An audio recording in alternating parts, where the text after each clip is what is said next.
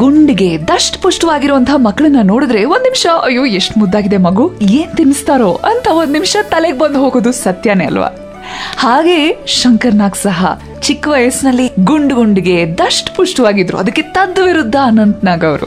ಅಕ್ಕಪಕ್ಕದವರೆಲ್ಲ ಕೇಳೋರಂತೆ, ನಿಮ್ ಶಂಕರನಿಗೆ ಏನ್ ತಿನ್ನಿಸ್ತೀರಾ? ಅಂತ ಪುಟಾಣಿ ಶಂಕರ್ನಾಗ್ ಏನ್ ತಿಂತಿದ್ರು ಅಂತ ಹೇಳಿದ್ರೆ ಅಕ್ಕಪಕ್ಕದವ್ರು ನಂಬ್ತಾನೆ ಇರಲಿಲ್ಲ. ಅಂಥದ್ ಏನು ಇಲ್ಲಿ ಕೇಳಿ ನನ್ನ ತಮ್ಮ ಶಂಕರ ಪುಸ್ತಕದ ಈ ಚಾಪ್ಟರ್ ಪುಸ್ತಕವನ್ನ ಬರೆದಿದ್ದು ಅನಂತ್ನಾಗ್ ಓದ್ತಾ ಇರೋದು ಆರ್ ಜೆ ನೇತ್ರ. ನನ್ನ ತಮ್ಮ ಶಂಕರ. ಚಾಪ್ಟರ್ ಹದಿನೇಳು. ಕರಾವಳಿ ಪ್ರದೇಶದಲ್ಲಿ ಬೆಳೆದರೂ ಶುದ್ಧ ಶಾಖಾಹಾರಿಗಳಾಗಿದ್ವು ನಾವು. ಮಾಂಸ ಬಲು ದೂರ ಮೀನಿನ ರುಚಿ ಹೋಗ್ಲಿ ದುರ್ವಾಸನೆ ಮಾತ್ರ ಗೊತ್ತಿತ್ತು. ನಿಜ ಹೇಳಬೇಕಂದ್ರೆ ಮೀನು ತಿನ್ನುವವರನ್ನ ಛೇಡಿಸ್ತಿದ್ವಿ. ಇವನ ರಾಶಿ ಯಾವುದು? ಅಂದ್ರೆ ಅದಕ್ಕುತ್ತರ ಅವನಿಗೆ ರಾಶಿ ಗೀಶಿ ಏನಿಲ್ಲ. ಅನ್ನ ರಾಶಿ ಮೇಲೆ ಮೀನ್ ರಾಶಿ ಅಂತ. ಮುಂಬೈಗೆ ಬಂದ ಮೊದಲಲ್ಲಿ ನಮ್ಮವರು ಬಹುಪಾಲು ಮೀನು ಮಾಂಸ ತಿನ್ನುವುದನ್ನ ಕಂಡು ಬೆರಗಾದವು.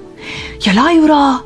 ಬೆಳ್ಳುಳ್ಳಿ, ನೀರುಳ್ಳಿ ಸಹ ವಾರದ ಕೆಲವೇ ದಿನ ಮಾತ್ರ ತಿನ್ನಬಹುದಾಗಿತ್ತು ನಾವು. ಅಂಥದ್ರಲ್ಲಿ ಇಲ್ಲಿ ಹೀಗೆಲ್ಲ ಇದೆಯಲ್ಲ? ಶಾಲೆಯಲ್ಲೂ, ಇತರೆಡೆಯಲ್ಲೂ ನಾವು ಬಡ ಮಾಧ್ಯಮ ವರ್ಗಕ್ಕೆ ಸೇರಿದವರು ಅನ್ನುವುದು ಕ್ರಮೇಣ ಮನಗಣನೆ ಆಯಿತು. ಎರಡು ಸಾವಿರಕ್ಕೆ ಹತ್ರ ಹತ್ರ ವಿದ್ಯಾರ್ಥಿಗಳು ಶಾಲೆಯಲ್ಲಿ. ನಾವಿಬ್ಬರು ಬಹುಶಃ ಆರ್ಥಿಕವಾಗಿ ಕಟ್ಟ ಕಡೆಯ ಇನ್ನೂರು ಮುನ್ನೂರಲ್ಲಿದ್ವು. ಭವ್ಯ ಉದ್ದನೆಯ ಕಾರುಗಳಲ್ಲಿ ಶಾಲೆಗೆ ಬರುವವರು ಸುಮಾರು ನೂರ ನೂರೈವತ್ತು ಆರ್ನೂರ್ ಏಳ್ನೂರು ವಿದ್ಯಾರ್ಥಿಗಳು ಫಿಯೆಟ್ ಮಾರಿಸ್ನಲ್ಲಿ ಅಥವಾ ಲ್ಯಾಂಡ್ ಮಾಸ್ಟರ್ ಅಂಬಾಸಡರ್ಗಳಲ್ಲಿ. ಕೆಲವರು ಸ್ಕೂಟರ್, ಮೋಟಾರ್ ಸೈಕಲ್ಗಳಿಗೆ ಅಟ್ಯಾಚ್ ಮಾಡಿಸಿ ಸೈಡ್ ಕಾರ್ನಲ್ಲಾದ್ರೆ ಹಲವರು ಸ್ಕೂಲ್ ಬಸ್, ಬೆಸ್ಟ್ ಬಸ್ನಲ್ಲಿ. ನಾವು ಸ್ಟೂಡೆಂಟ್ ಪಾಸ್ನ ವೆಸ್ಟರ್ನ್, ಸೆಂಟ್ರಲ್ ಅಥವಾ ಹಾರ್ಬರ್ ಲೈನ್ ರೈಲ್ನಲ್ಲಿ. ಕೀಳರಿಮೆ ನನ್ನನ್ನ ಕಾಡುತ್ತಿದ್ದಿರಬೇಕು. ಜೊತೆಗೆ ನಾಚಿಕೆ, ಅಸಹಾಯಕತೆ. ನಾನು ನೋಡೋದನ್ನು ಶಂಕರನು ನೋಡ್ತಿದ್ದ, ಕಣ್ಣಲ್ಲೇ ಪ್ರತಿಕ್ರಿಯಿಸುತ್ತಿದ್ದ, ನಕ್ಕು ವಿಷಯಾಂತರ ಮಾಡಿ ಬೇರೇನನ್ನೋ ಮಾತನಾಡ್ತಿದ್ದ. ಎಲ್ಲರಿಂದ ಸಾಕಷ್ಟು ದೂರ ಹೋಗಿ ನಮ್ಮ ನಮ್ಮ ಡ್ರೈ ಲಂಚ್ ಬಾಕ್ಸ್ಗಳನ್ನು ತೆರೆದು ಕದ್ದು ಮುಚ್ಚಿ ತಲೆ ತೆಗೆಸಿ ತಿನ್ನುತ್ತಿದ್ವು. ಸಿಟ್ಟು ಬೇಸರದಲ್ಲಿ ನಾನಾದರೂ ಏನೋ ಒಂದು ಅಂತಿದ್ದೆ. ಶಂಕರ ಮಾತ್ರ ಎಂದೆಂದೂ ಅಂದವನಲ್ಲ. ಅದೇ ಅವನ ಬಹುದೊಡ್ಡ ಗುಣ.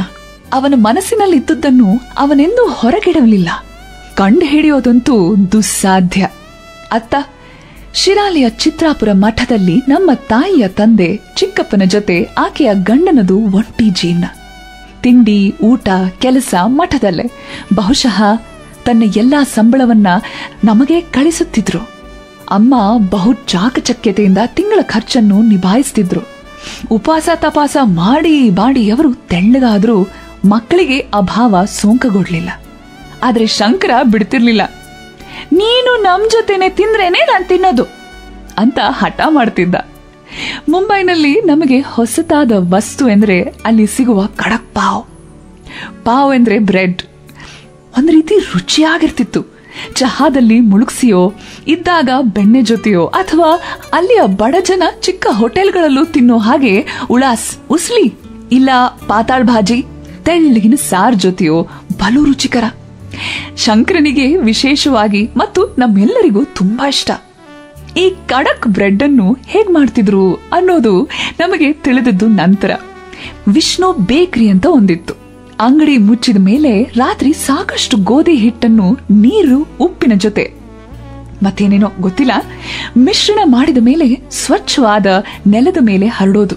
ಸುಮಾರು ಹತ್ತು, ಹದಿನೈದು ಬೇಕರಿಯ ಕಾರ್ಮಿಕರು ಪಂಡರಾಪುರದ ವಾರಕರಿ ಧಾಟಿಯಲ್ಲಿ ಹಾಡು ಪ್ರಾರಂಭ.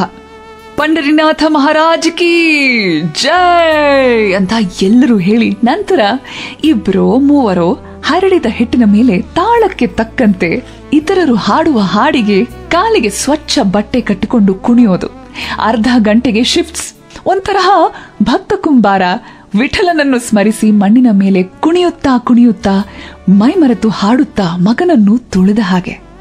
ಹಿಟ್ಟು ಒಂದು ಹದಕ್ಕೆ ಬಂತೆಂದ್ರೆ ಬೇಕಿಂಗ್ ಬಿಸಿ ಬಿಸಿಯಾದ ಕಡಕ್ ಪಾವ್ ಮುಂಜಾನೆ ಐದೂವರೆ, ಆರು ಗಂಟೆಗೆ ರೆಡಿ ಎಷ್ಟು ಡಿಮಾಂಡ್ ಅಂದ್ರೆ ಒಮ್ಮೊಮ್ಮೆ ಕ್ಯೂ ಸ್ವಲ್ಪ ತಡವಾದ್ರೆ ಖಾಲಿ. ಮನೆಗೆ ತಗೊಂಡು ಹೋಗಿ ಮೆಟ್ಟಗತ್ತಿಂದಲೋ ಚಾಕುವಿನಿಂದಲೋ ಕತ್ತರಿಸುವಾಗ ಕುರ್ ಕುರ್ ಸದ್ದು ತಿನ್ನುವಾಗಲೂ ಅಷ್ಟೇ ಕರ್ ಕರ್ ಅಂತ. ಅಗಿಯೋಕೆ ಹತ್ತು ಹದಿನೈದು ನಿಮಿಷ ಆದ್ರೆ ನಂತರ ಹೊಟ್ಟೆ ತುಂಬಿದ ಸಂತೃಪ್ತಿ. ಹಾಗ ನೋಡಿದ್ರೆ ನಮ್ಮ ಸಾರಸ್ವತ ಶಾಖಾಹಾರಿ ಊಟದಲ್ಲಿ ಬಹಳ ವೆರೈಟಿ. ಅಡಿಗೆಯ ಬಗೆ ಬಗೆಯ ವಿಧಾನಗಳ ಪುಸ್ತಕವೊಂದು ರಸಚಂದ್ರಿಕಾ ಎಲ್ಲರ ಮನೆಯಲ್ಲಿ. ಆದ್ರೆ ಶಂಕರನಿಗೆ ಇದ್ಯಾವುದೂ ಇಷ್ಟವಿಲ್ಲ.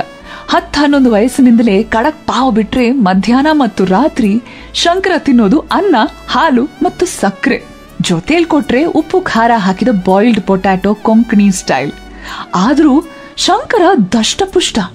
ಎಷ್ಟೋ ತಾಯಂದ್ರು ನಮ್ಮಮ್ಮನ ಹತ್ರ ಬಂದು ಕೇಳೋರು, ನಿಮ್ ಶಂಕರನಿಗೆ ತಿನ್ನೋಕೆ ಏನ್ ಕೊಡ್ತೀರಾ? ಹೇಳಿದ್ರು ನಂಬ್ತಿರ್ಲಿಲ್ಲ. ಕಡೆಗೊಂದ್ ದಿವ್ಸ ಒಬ್ಬ ಮಾತೆ ಶಂಕರ ಊಟ ಮಾಡುವಾಗ್ಲೇ ಬಂದು ಕೂತು ಕಣ್ಣಾರೆ ಕಂಡು ಹೋದ್ರು. ಅನ್ನ, ಹಾಲು ಸಕ್ಕರೆ ಬಾಯ್ಲ್ಡ್ ಪೊಟ್ಯಾಟೊ ಹೋಗ್ತಾ ಅಂದ್ರು. ಆನಂದಿ, ನಿಮ್ ಶಂಕರ ಭೀಮನ್ ಥರ ಅಂತ ಕಾಣುತ್ತೆ. ಯಾಕೆ ಹೇಳು? ಭೀಮನಿಗೆ ಊಟ ಬಲು ಇಷ್ಟವಂತೆ. ವನವಾಸದಲ್ಲಿದ್ದಾಗ ಏನೂ ಸಿಗ್ತಿರ್ಲಿಲ್ವಂತೆ.